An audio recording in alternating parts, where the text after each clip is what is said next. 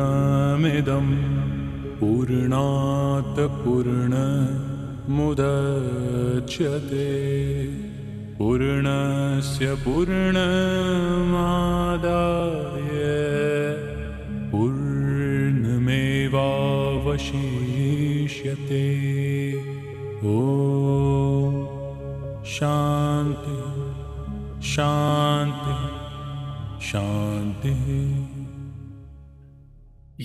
Йога Васиштхи. Перевод с санскрита Свамини Видьянанды Сарасвати. Сарга 17. Загробная история. Несуществующее царство.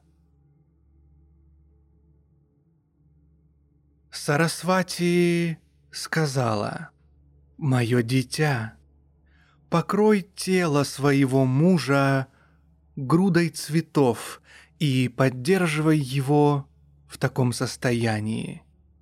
Ты снова обретешь супруга. Цветы останутся свежими, и его тело не будет разрушаться. Твое замужество скоро возобновится. Его живая душа, прозрачная, как пространство, никогда не покинет эти дворцовые покои. Васиштха продолжил. Чернобровая царица услышала эти слова и ободрилась вместе со своим окружением, как измученный лотос радуется воде засыпав тело мужа множеством цветов, она почувствовала некоторое облегчение, как нищенка рядом с сокровищем. В полночь того же дня, когда все окружение погрузилось в сон, ничего не слыша, она молилась богине знания чистым сосредоточением своего ума – пребывая в печали в покоях дворца.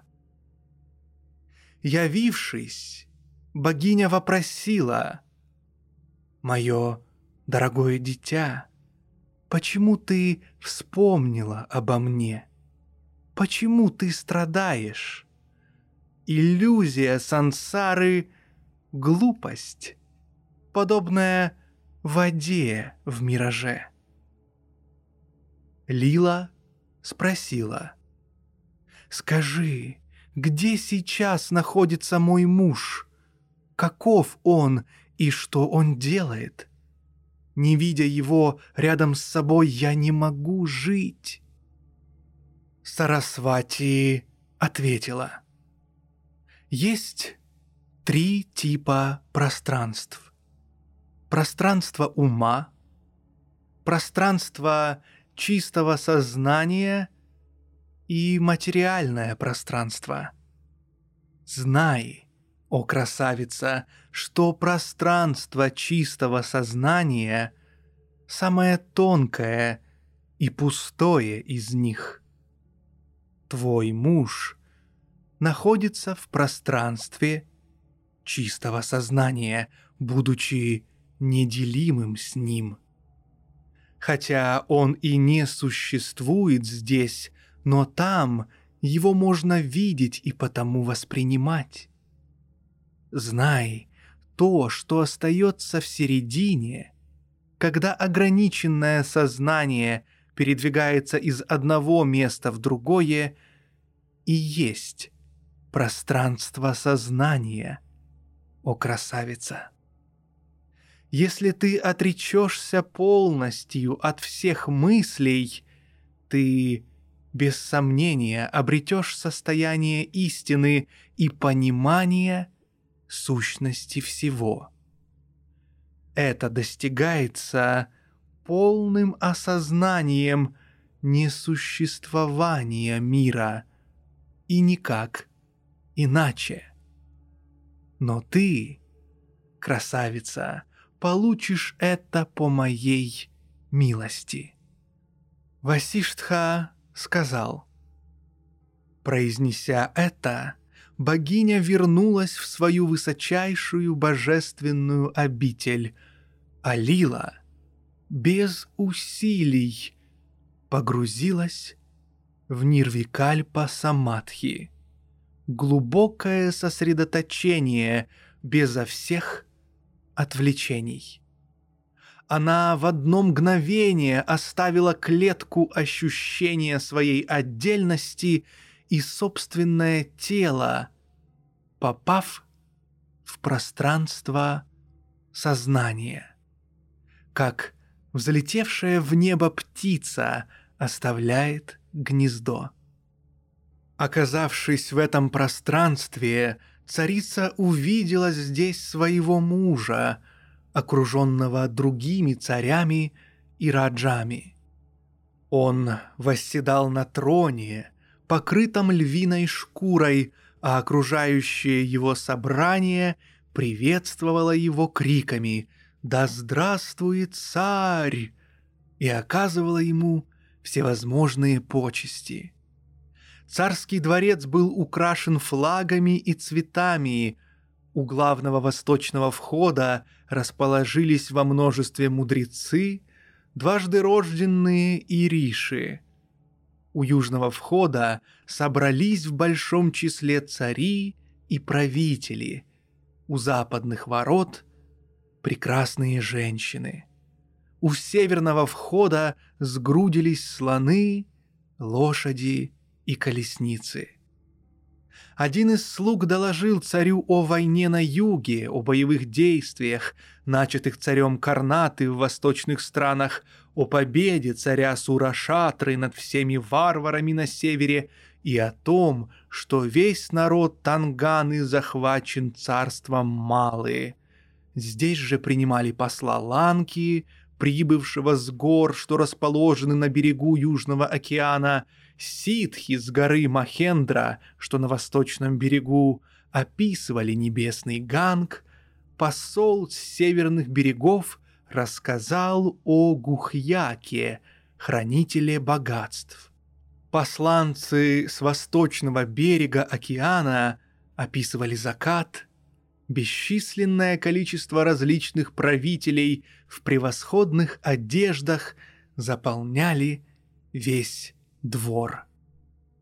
Брахманы читали мантры у жертвенных костров, и их голоса заглушала музыка. Звуком хвалебных от придворных поэтов вторили трубные крики слонов.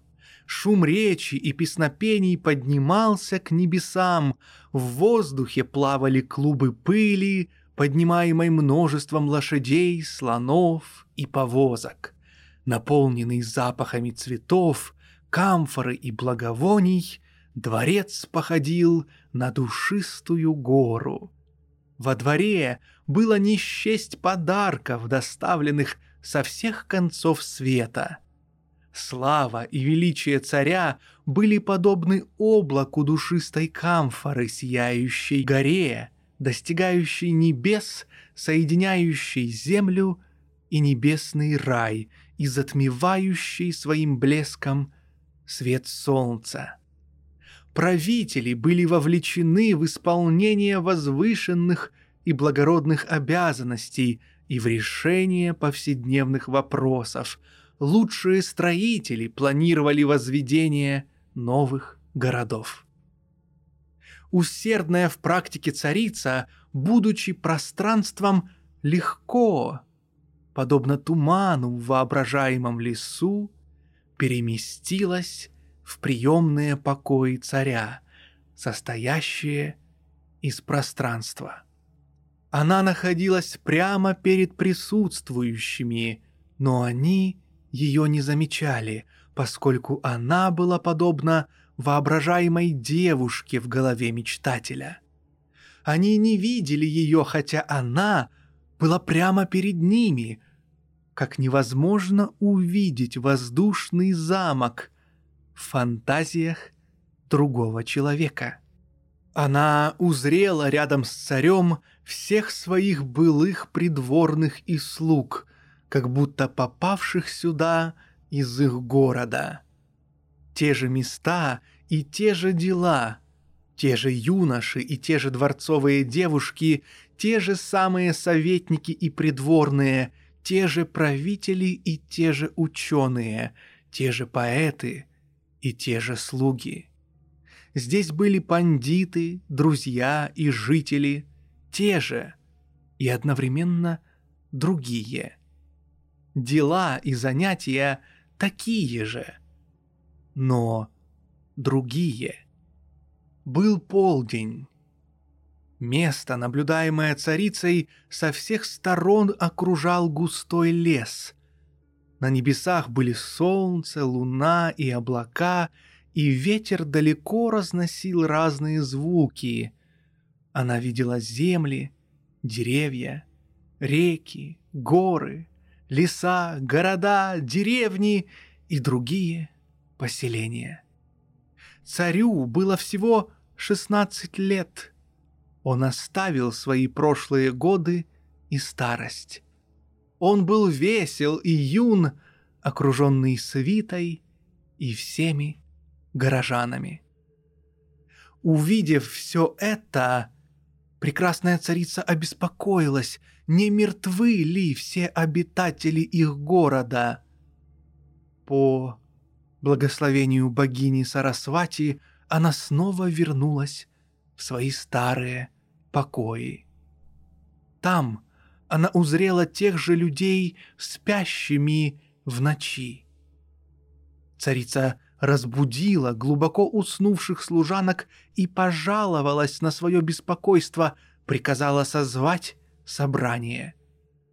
Если я буду рядом с великим троном моего мужа и увижу своих подданных, тогда мое сердце успокоится, и никак иначе.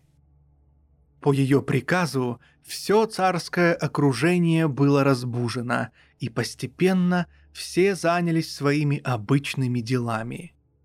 Стражники были посланы пробудить жителей города и придворных с тем, чтобы они начали повседневную работу, как будто солнце уже взошло над землей. Слуги прилежно вымыли зал для собраний, как осенью ветер очищает небо от тяжелых дождевых туч. В покоях зажгли множество ламп, и они разогнали тьму, сияя, как созвездия на небе. Вскоре зал заполнился толпами людей, как океаны, иссушенные при разрушении мира, наполняются водой во времена изначального творения.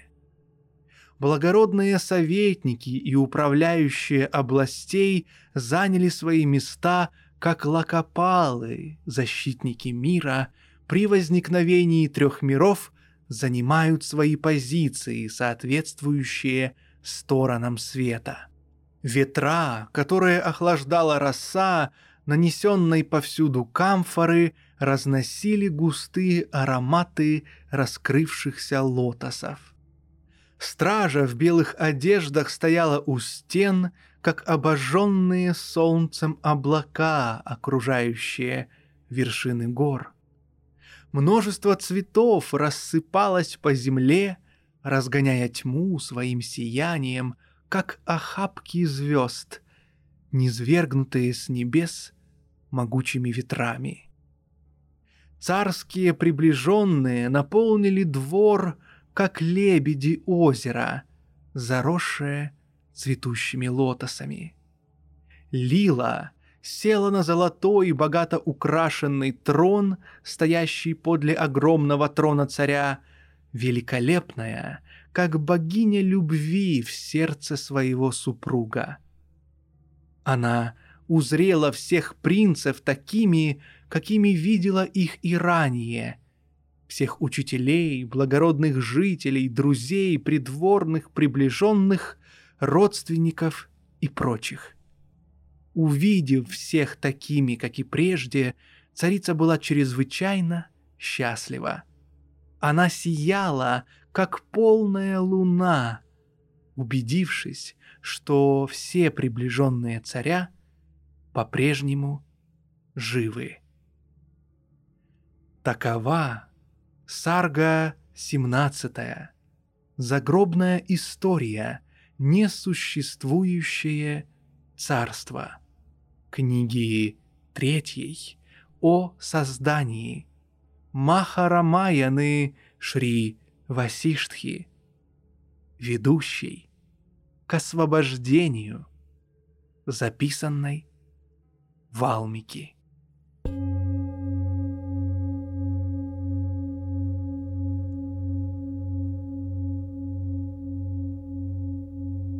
Сарга 18.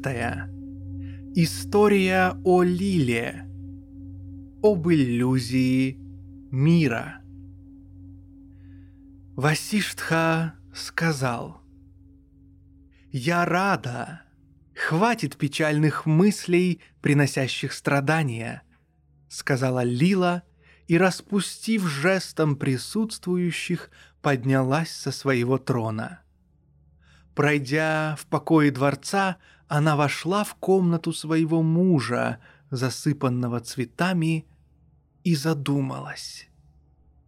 Какая удивительная иллюзия! И город, и все эти люди, окружающие меня, находятся и здесь, предо мной, снаружи, и в ином пространстве, внутри. Даже горы, опоясанные лесами, здесь такие же, как и там. Увы, все это только великая игра Майи. Как гора, находящаяся снаружи, видится внутри зеркала, так же и этот мир ощущается и внутри зеркала сознания, и вовне его. Но такое творение – иллюзия. А какое истинное? Несомненно, я с почтением расспрошу об этом богиню Сарасвати. Приняв такое решение, она начала молиться богине и вскоре увидела ее перед собой в образе молодой девушки.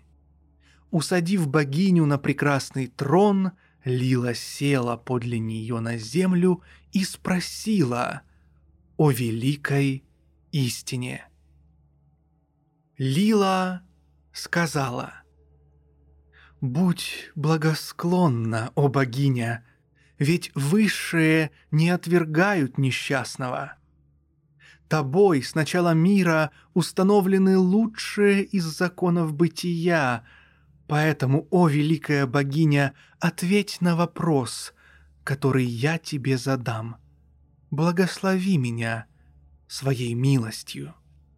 Зеркало для того, что называется миром, чище пространства и столь огромно, что чистейшее пространство, раскинувшееся на миллионы миллионов йоджан, лишь крошечное – его частица. Это зеркало, называемое сознанием, сияет светом слов Писаний. Оно неосознаваемо, тонко, спокойно, блаженно и нераздельно. В нем отражаются полностью проявленными направление, время, создание, пространство, свет и последовательности событий. Это замечательное отражение трех миров существует и внутри, и снаружи. Но какое из отражений реально, а какое нет? Богиня спросила – «Красавица, скажи, что ты именуешь реальностью творения и что называешь нереальностью?»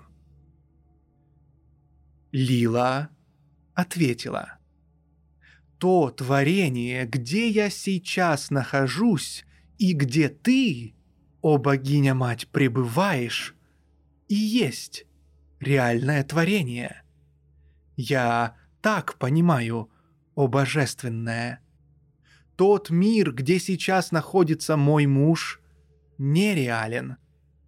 Я думаю, это пустота, где нет пространства, времени и всего остального. Богиня сказала, «Нереальное никогда не может возникнуть из реального творения, ибо следствие не может быть отдельным от причины». Лила сказала, «Но, о божественная мать, мы видим, что следствие может отличаться от причины. Глина не способна удержать воду, а горшок, изготовленный из нее, может. Богиня ответила. В силу сопутствующих причин следствие может несколько отличаться от главной причины. Скажи мне, есть ли причина существования того мира твоего мужа среди материальных элементов Земли и прочего? Что порождается материей, то материально, о красавица. Если тот мир нереален и происходит из этого, откуда здесь взяться реальной Земле? Каковы здесь могли бы быть сопутствующие причины?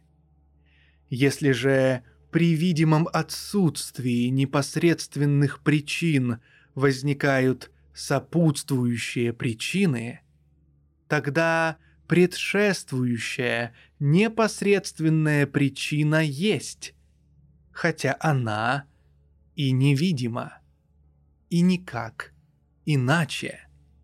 Это известно всем.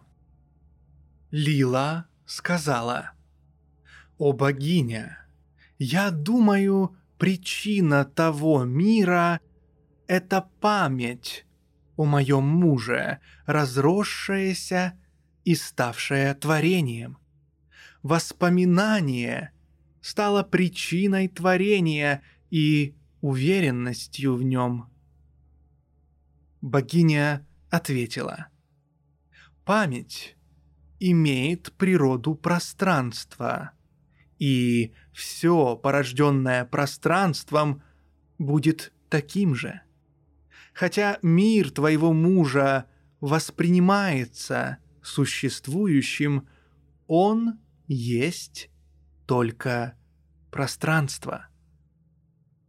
Лила сказала, «Как мир моего мужа возникает, будучи памятью, состоящей из пространства, так же и этот мир есть только видимость, я думаю». Богиня произнесла, «Таков нереальный мир твоего мужа, который является только видимостью. И я знаю этот мир здесь таким же, дитя». Лила спросила, «Скажи мне, дабы уничтожить невежество по поводу этого мира, как из этого творения явился мир моего мужа, бесформенный и иллюзорный по своей природе?» Богиня ответила, «Внимай моему рассказу о том, как это творение возникает из предыдущей памяти, которая по своей природе есть заблуждение. Подобно тому, как появляется заблуждение сновидения. Однажды где-то в пространстве сознания существовал храм сансары, покрытый сверху чистым небом, как куском стекла. Гора Меру, столб, поддерживающий этот храм, украшенный вырезанными изображениями лакопалов, защитников мира, 14 уровней существования его комнаты, три мира, рвы вокруг него, солнце, лампа в этом храме. Комья земли были в нем горами, в ущельях которых было полно муравьиных куч, кишевших живыми существами. Это была обитель владыки своих людей, старого Брахмы, со множеством сыновей. Там было множество существ, запутавшихся, как шелковичные черви в собственных ограничениях. Сверху было небо, снизу черная земля, и раздавалось гудение туч, комаров-ситхов, наполнявших небеса. Углы храма были заплетены густой паутиной дыма, который был облаками, и пчелы небесных колесниц сновали под бамбуковой крышей, где гуляли ветра. Множество игривых богов и демонов носилось и забавлялось, играя над городами, деревнями и домами, которые были просто различными вещами и инструментами внутри храма. Капли и лужи воды в нем были озерами, морями и реками в разных частях этого блистающего мира были и рай, и преисподняя, и земля. Где-то здесь, в дальнем уголке пространства, в долине между гор, бывших комками грязи, располагалась одна горная деревня. Там, среди лесов, гор и рек, подле своего священного огня с женой и детьми жил дважды рожденный брахман, не болея, питаясь молоком, не страшась даже царя и привечая странников и гостей в соответствии с законами Дхармы. Такова Сарга 18. История о Лиле, об иллюзии мира.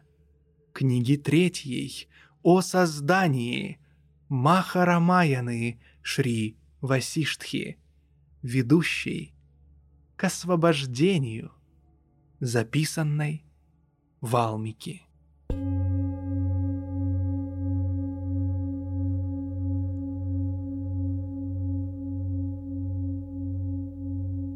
Сарга 19. История о Лиле. Смерть Брахмана. Богиня сказала, «Этот Брахман был сходен с известным Васиштхой своей жизнью, внешним видом, делами, знаниями, достоинством и силой, но не обязанностями при царском дворе. Его тоже звали Васиштха, и у него была жена по имени Арундхати, прекрасная и луналикая, подобно небесной Арундхати на земле. Она была такая же, как и известная Арундхати в жизни, красоте и одеждах, делах и знании, достоинстве и судьбе, но отличалась от нее чистотой ума. Неподдельной любовью и преданностью, грациозными движениями она была подобна прекрасному сияющему лотосу. Для Васиштхи она была всем в этой жизни. Однажды, сидя на вершине холма, на траве среди сосен, Васиштха увидел внизу пожелавшего заняться охотой царя в сопровождении многочисленной свиты и огромной армии, издававших шум, как будто желая сотрясти гору меру. Трепещущие опахала и развивающиеся флаги искрились лунным светом и были подобны ожившему, увитому качающимися лианами лесу, над которым раскинулось небо из мозаики множество белых зонтов. Лошадиные копыта вздымались с земли тучи пыли, наполнившие воздух, слоны с высоко поднятыми хоботами трубили и несли на своих спинах узорчатые башни — все живые существа разбегались в разные стороны от великого шума. Повсюду сияли золотые украшения с драгоценными камнями. Увидев царя, Брахман подумал, «О, как прекрасна жизнь царя!» Она наполнена всеми возможными наслаждениями. Буду ли я когда-нибудь царем всей земли, обладающим всеми этими армиями, колесницами, слонами, конями, флагами и опахалами? Когда я, утомленный любовными утехами, буду вдыхать сладкие ароматы жасмина и душистого манго, исходящие от женщин моего гарема? Когда я сделаю счастливыми и как будто сияющими лунным светом лица женщин города, умощенные камфорой и сандалом? Когда слава обо мне разлетится по всему свету? С тех пор мудрого не оставляла эта мысль, но он продолжал, как всегда, прилежно и без лени выполнять свои обязанности, пока длилась жизнь. Как от заморозков замерзает вода и увядают лотосы в пруду, так и этот дважды рожденный однажды постарел. Когда он стал близок к смерти, его жена погрузилась в глубокую печаль, как от жара солнца вянет цветок, время которого пришло. Она поклонялась мне, как и ты, красавица, и, постигнув, что бессмертие недостижимо, взмолилась мне о таком желании. О богиня! пусть душа моего умершего мужа не покинет эту комнату. Поскольку речь шла лишь о ее иллюзии, я даровала ей исполнение этого желания. Скоро мудрый умер, подчиняясь силе времени, и остался в пространстве комнаты, как тонкий дух. Хотя его тело было только пространством, он стал великим царем силой своих многих прошлых желаний. Он превратился в могучего покорителя всей земли, силой подчинил себе рай и милостью защитил преисподнюю, став правителем всех трех миров. Он был огнем разрушения для леса своих врагов, богом любви для женщин, для ветров искушений он был самой горой меру, а для лотосов мудрых садху — сияющим солнцем — он, как в зеркале, отражал в себе все писания. Для нуждающихся, стал деревом, исполняющим желания, был опорой для достойнейших из дважды рожденных и полной луной, сияющей нектаром Дхармы. Когда дважды рожденный умер, он оставался в виде тонкого незримого тела в пространстве своего сознания, пребывая в своих дворцовых покоях. Жена этого брахмана в тяжкой скорби крайне исхудала почернела, как стручок фасоли, и от горя ее сердце разорвалось. Она умерла вслед за своим мужем и, оставив свое тело далеко позади, в тонком теле воссоединилась с ним. Она устремилась к мужу, как полноводная река, и ее печали прекратились, как у цветка с наступлением весны. Ныне минуло восемь дней со дня смерти этого брахмана, чья душа остается в селении в долине между гор.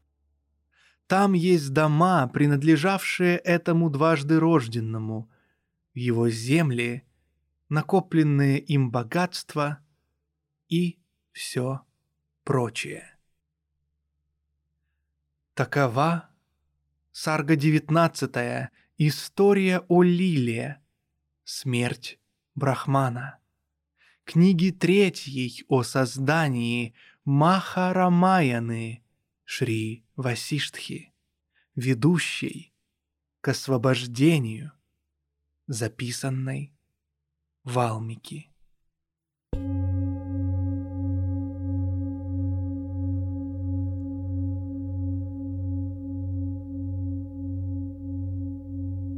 Дорогие друзья, спасибо, что слушаете йогу Васиштхи.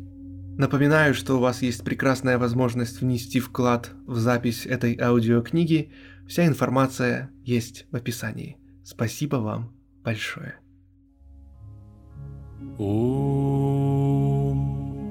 पूर्णामदः पूर्णमिदं पूर्णात् पूर्णमुदच्यते पूर्णस्य पूर्णमादाय पूर्णमेवावशिष्यते। ॐ शान्ति शान्ति शान्तिः